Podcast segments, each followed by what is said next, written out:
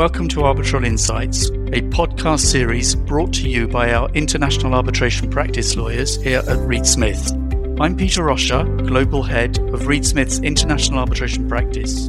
I hope you enjoy the industry commentary, insights, and anecdotes we share with you in the course of this series, wherever in the world you are. If you have any questions about any of the topics discussed, please do contact our speakers. And with that, let's get started. Hello, everyone, and welcome back to our Arbitral Insights podcast series. And I'm delighted today to have as our guest the amazing Poornima Hatti. Hello, Poornima. Hello, Gautam. Lovely to be with you. It's great to have you with us on this podcast. I'm looking forward to our discussion. Uh, for those of you who don't know Poornima, Poornima is a co-founder of the law firm Samvad Partners and she heads up the dispute resolution practice. She's based in the Bangalore office and she has a wealth of experience in a number of areas, uh, both in litigation and arbitration, and also investigations and mediation. She's not only an arbitrator as well, but she's also a qualified mediator. I last saw Poornima in uh, February in Mumbai when uh, we were both involved in the Global Arbitration Review conference in Mumbai, and uh, Poornima was on our arbitrators panel as part of our Q and A, and that was great. It was a session that I had the great honor of uh, chairing and moderating. For those of you who don't know, just a bit of trivia: Samvad has a very interesting meaning in Sanskrit and in Hindi. It has a number of meanings, but uh, amongst other things, it means to communicate, to gather, to discuss things, to converse. Uh, so it's a it's a wonderful meaning for a law firm because ultimately that is what we do as practitioners. So Poornima, it's a delight to have you with us, and uh, I'm really looking forward to our discussion. So let me ask you first of all, how did you find law, or how did law find you?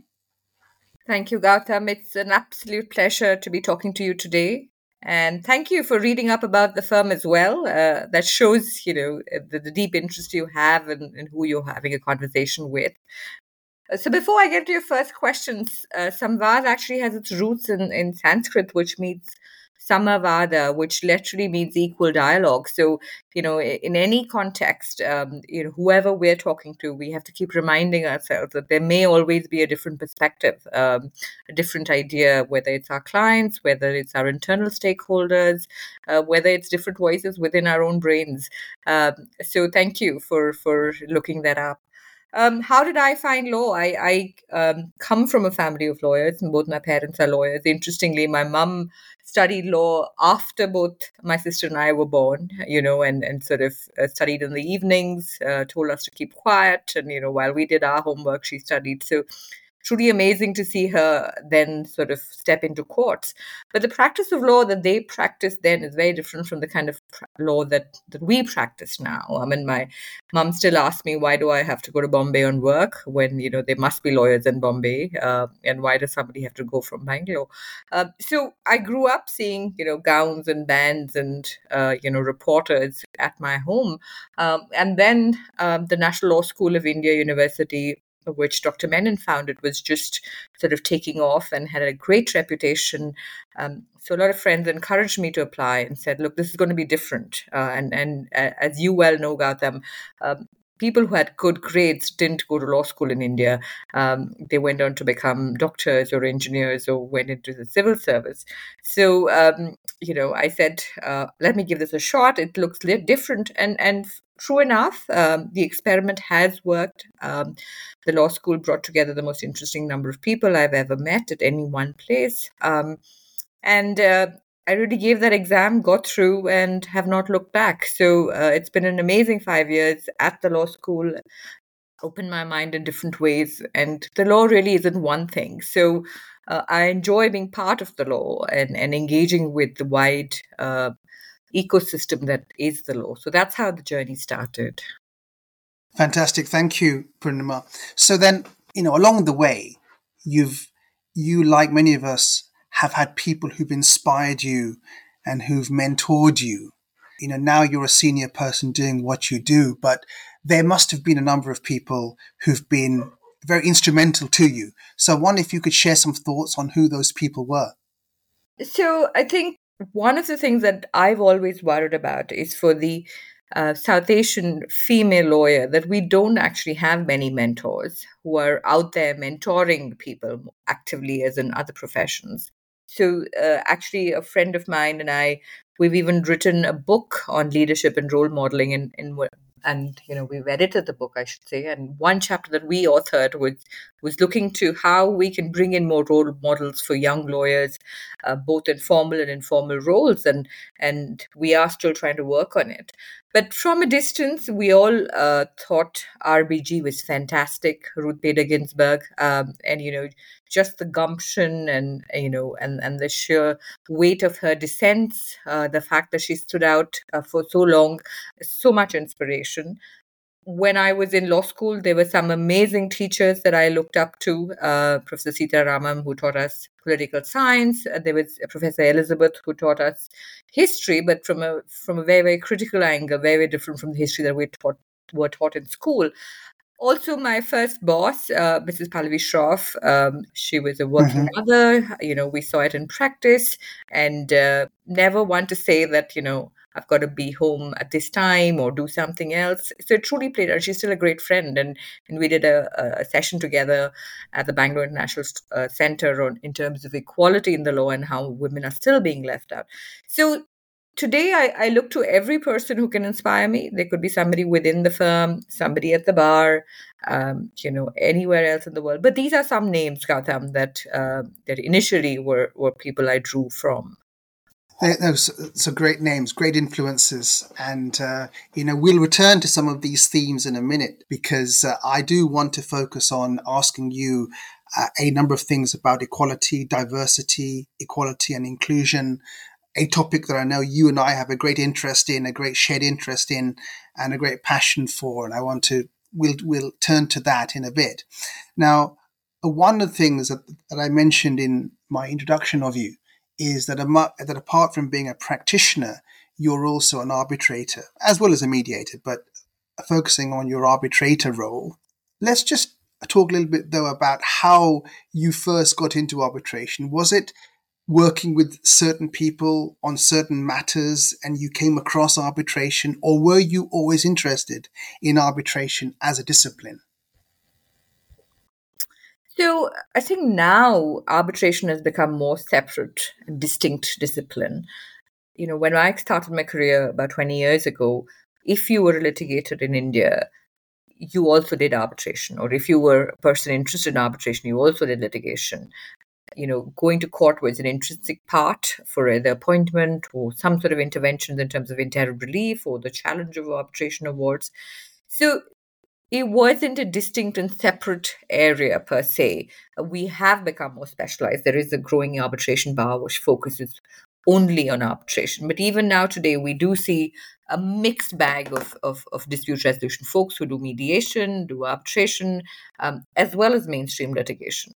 So that's how it started. Um, you know, I still remember my first arbitration was a big uh, ICC oil and gas arbitration uh, we were acting for we were acting against the state. Uh, there were uh, three different jurisdictions involved. And and just the sheer energy that came into that arbitration really took my breath away. Um, of course it was far more efficient in terms of time and things were moving. Otherwise you know when you are in indian courts unfortunately things don't move as fast. Uh, and the fact that you could actually contribute to seeing all your efforts come to fruition and, and an award is being delivered within a certain period of time really give you gives you that high that adrenaline. So i think that's what really attracted me to arbitration.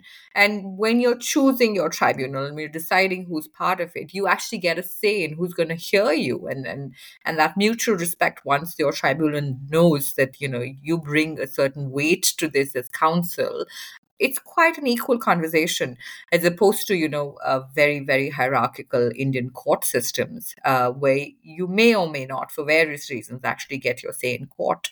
Uh, so that's the big distinction that drew me in initially uh, into the arbitration world. Wonderful. Thank you. And then you know let's turn to your role as arbitrator because one of the things that you've heard me say a number of times previously including when we were together in mumbai in February of this year at GAR, Mumbai, is that there just aren't enough female arbitrators. But even more so, looking at India, there are far too few female arbitrators from India. And now things are changing, and a big part of that is people like you. But I'm very interested to hear your thoughts on what more we can do to to encourage people like you. So that's absolutely spot on, Gautam. Um, unfortunately, uh, despite uh, there being many talented, well regarded uh, women practitioners, somehow that hasn't turned uh, or translated into equally having women arbitrators. What has helped, of course, are the institutions. Uh, I think they are pushing for women arbitrators to be present, and they do understand that that once an institution gives the backing to an arbitrator, they're more acceptable to the parties involved. Uh, so my first appointment was through an institution. Even today, you know more than 50% of my appointments are through arbitral institutions and i know i mean just before we got in I, I got a request for a conflict check. It was an ad hoc arbitration. And and i was you know telling the counsel who approached me that i wish it you know that it would stand uh, and that we would actually see people thinking through.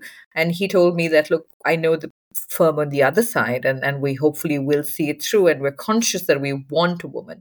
Now this would have been unheard of even five years ago. So we still see retired judges we still see male retired judges as the norm. Very few women wanting to be in that role. And even once you're in the role just the skepticism until you know you prove yourself is is quite obvious and there to see. So that's something that we should really work against as a community I think with good law schools coming up, with more professionalization of the, the legal system, let's see how the foreign law firms opening up into the Indian legal community also impacts this sphere. I think we should work consciously towards getting more women or more diverse arbitral tribunals uh, so that, that this really becomes a reality. Yeah, I couldn't agree more, Poornima. I mean, I'm, as you know, I've said this a number of times, and I'm, I'm, i also have the privilege, amongst other things, of being on the advisory board of Indian Women in International Arbitration, and which is a great organization just recently set up to encourage people of Indian heritage, both in India and outside India, female lawyers, to be a lot more uh, recognized, get more opportunities, and just be more prominent. And um, I mean, you know, one of the people that you mentioned as one of your mentors, Pallavi Shroff. I mean, I know Pallavi very well. She's extraordinary. She's an incredible practitioner, an incredible person.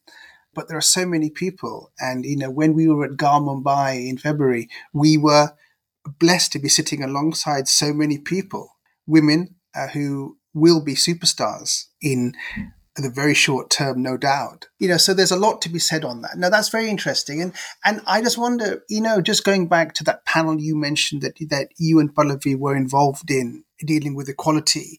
I wonder whether you could share with us a few of the themes that came out in that session about equality.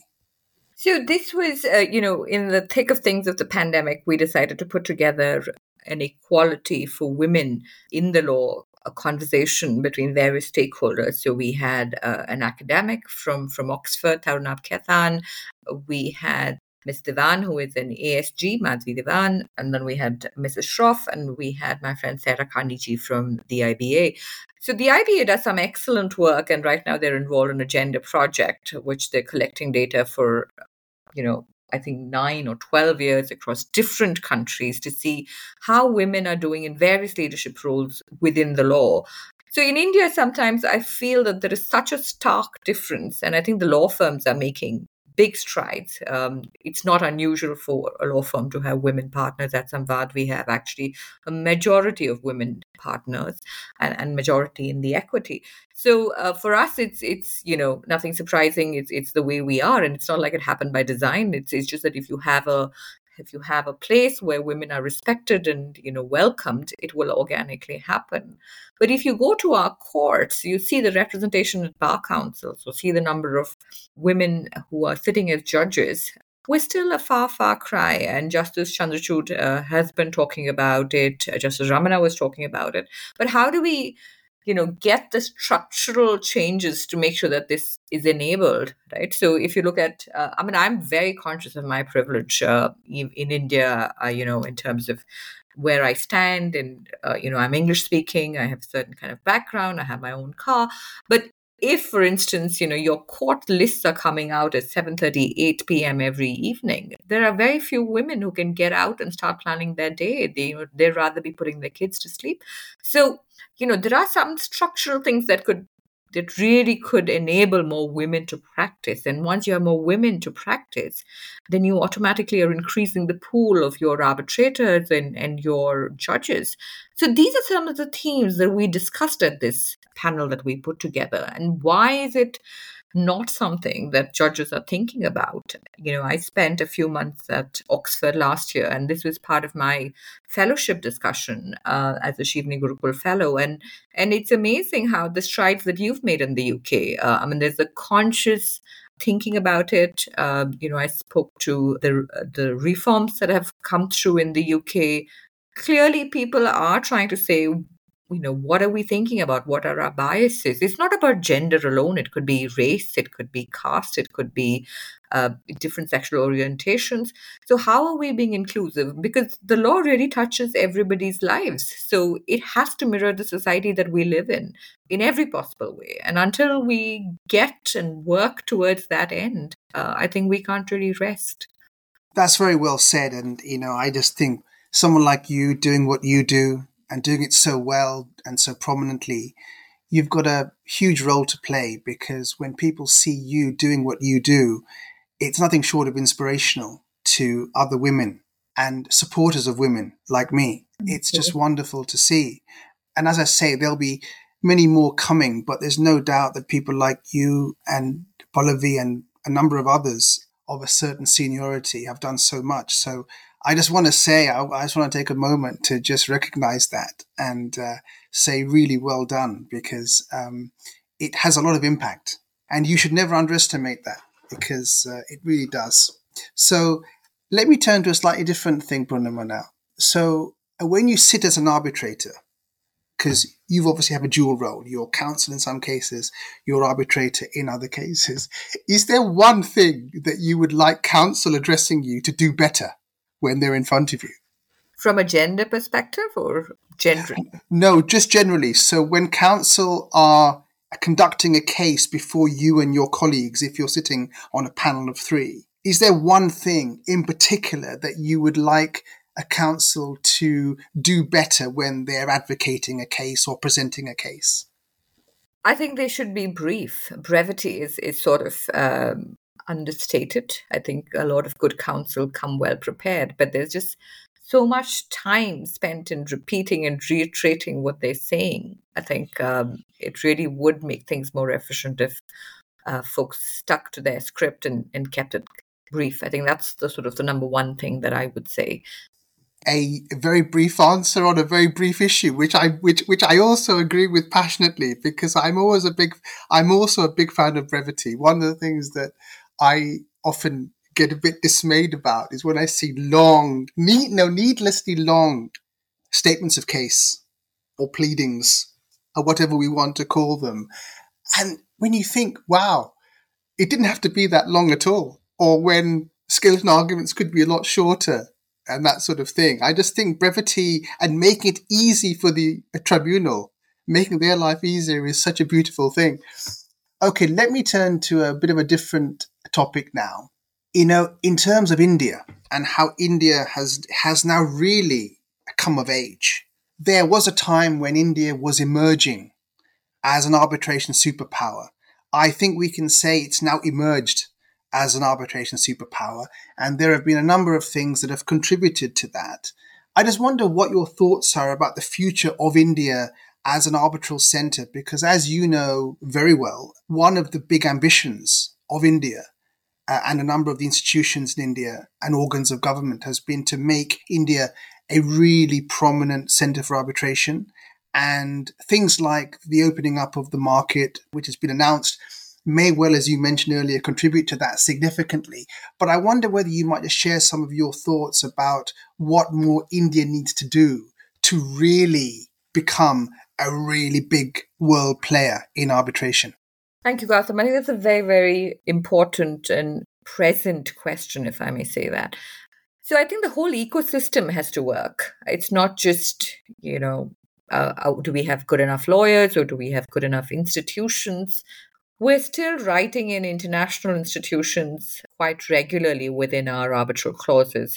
So we do really need the domestic institutions to sort of up their game, become more professional, become more recognized, uh, you know, across the country.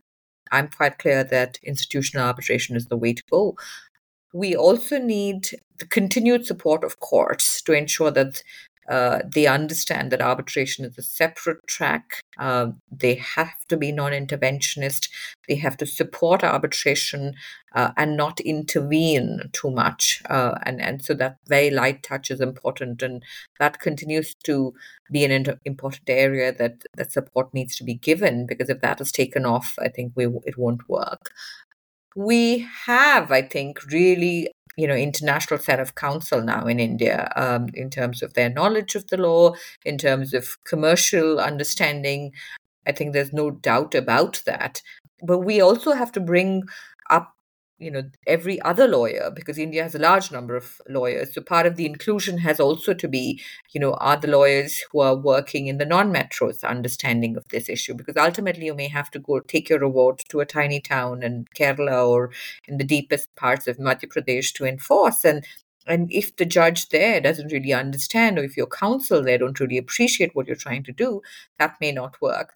So, as a large country with its fair share of chaos, we need to also spread the message to the smaller towns and cities and not really focus on Bombay and Delhi alone. I think that needs to be done, and, and the government really has to push its part. I think we could also become more regulatory of, I mean, our regulations and the regulatory framework needs to become more robust. I think uh, part of the opening up, up of the market will ensure that happens. Uh, you know, we need to have and understand how we're going to compete internationally, how we're going to look to international law firms coming into India, and I'm sure they will because India is such an important part of trade and commerce now, as you rightly said. So we will have the foreign law firms coming in, setting up shop in what form and in, in you know in what strength we really don't know. But of course, India is of interest, uh, and Indian companies are looking to work with international law firms. Uh, so that will happen. So the degree of professionalization will also depend on the regulatory framework and how the regulatory framework responds to this. So I think all of that has to come together. We've got a great uh, set of legal education institutions. Uh, the various national law schools that have been set up are doing very, very well. Uh, law is no longer a second choice. People are actively wanting to do law, some very bright minds. And we saw a few that you were mentoring at, at the GAR when we met in Fed. So you know that, uh, and there's a you know people are also doing lovely things in legal tech you know in india uh, so there's a lot of promise but of course we have to make sure that it's steered within the right direction and there's still a, a long path ahead of us i don't think we're there quite yet Thank you. That's that was really interesting. I think you know there's a lot more to come, but no, I'm really happy to see how things have progressed because when I first started out in uh, 1991, uh, you know, India had just opened up in terms of the reforms they'd just begun in terms of economic reforms, and it's amazing to see how far India's come, and just in terms of the optimism, and it's all absolutely justified because the optimism is going to achieve more and more and more. And I look forward to seeing it in the months to come. Okay, now, you know, this, to use a, a phrase that we used at the beginning, this samvad has been very enlightening to me and very enjoyable. And, and as you know, very well, Poornima, I can talk for ages. So, you know, like all good things, podcasts like this do need to come to a to a close, and we're approaching the close. But one of the things that um, we always like to do in these podcasts is to end our podcasts with a bit of a more light-hearted discussion, which is very popular with our listeners. They enjoy this bit, so I'm gonna I'm not gonna break with with my tradition, and I'm gonna ask you a few of those light-hearted questions.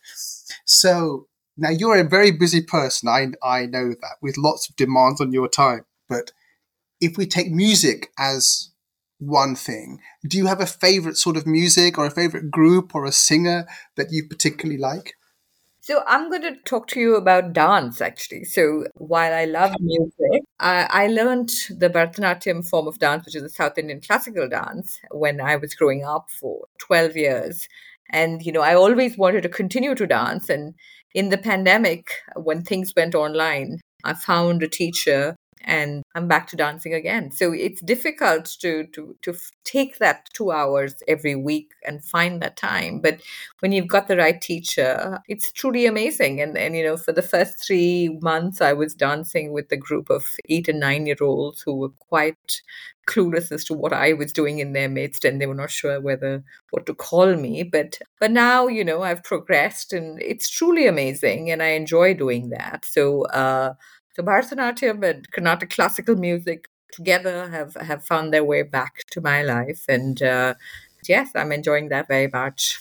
That's wonderful. I mean, you know, the, see, these things, our listeners should know these sorts of things are completely unscripted. So I had no idea that Poornima was, was, was going to confirm to me what I've always known is that she's got a lot of rhythm and and a lot of groove. And so you've just you've just confirmed to me that's a very uplifting, inspiring thing that you've got back into dance and a classical dance. And I'm aware of those forms of dance that you mentioned, of course. Then again, I mean, what about film? Is is is there a particular sort of film, or is there a film that you particularly go back to whenever you can? So I'm a, I'm going to be a bit cheesy and say I like murder mystery movies, and you know I've I've, I've enjoyed the uh, whole Sherlock Holmes on, on Netflix quite a bit. So you know, a fan there, and um, so yeah, and I also liked reading the Sherlock Holmes theme. So I think those were some things that I enjoyed. I love Shawshank Redemption as a movie. I think it was very, very interesting. I try and watch the Oscar shortlists every year. So the Everything Everywhere All at Once was an interesting movie to watch this year. Um, again, you've got a female protagonist there, and uh, Michelle Yeoh, after all these very years, uh, for again, you know, championing the cause, uh, was it was you know a very very interesting watch. So those are my my film things. I do watch the Bollywood blockbusters every now and then, but uh, you know, my husband's more a a Hollywood person. So together we have to find the time to to watch what works for both of us. Um, you know, you sound exactly like me and about everything. Oh yeah, you know, I'll just pick up one thing from what you said. I think Shawshank Redemption would be on most people's sort of top ten of all time. I think it's one of those classic films in terms of the message in terms of the actual story, which is amazing. Uh, so, and then let me end with this is there a particular place or country apart from India that you particularly enjoy visiting? So I love traveling. I think traveling really opens your mind. So I try and travel as much as possible to different parts of the world and try and see new places. I particularly enjoyed, you know, driving around South Island and New Zealand. I visit the UK often. My sister lives there, so you know I love going to the UK, but it's sort of going back to working, being with family. Mexico is on my list, so hopefully we'll get there. So is Namibia. So let's see, you know, different parts of the world give you different perspectives. Uh, last travel was to the Maldives, very, very beautiful, you know, nearby as well. We'd like to see Sri Lanka bounce back soon. Hopefully it will. Another beautiful country nearby, and uh, we see a lot of it. But these are my go to destinations, but hopefully we'll get to Mexico and Namibia next superb list. And I've got to tell you, that's, uh, well, I wish you enjoyable travels coming up for sure. Well, look, thank you so much, Poornima. I've thoroughly enjoyed our discussion. It's been really, really good to talk to you. And, you know, you've shared some wonderful insights, which I know our listeners will find incredibly inspirational and uplifting. Thank you very much for being who you are and the example that you set and for the incredible things that you do. And I wish you all continued success. And I look forward to seeing you very, very soon. Thank you, Gautam. It's been an absolute pleasure. Arbitral Insights is a Reed Smith production. Our producer is Ali McCardle.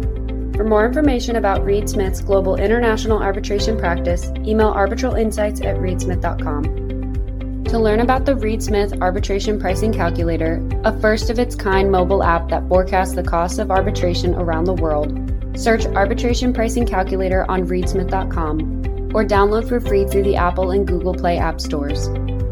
You can find our podcast on Spotify, Apple, Google Play, Stitcher, reedsmith.com, and our social media accounts at Reedsmith LLP on LinkedIn, Facebook, and Twitter.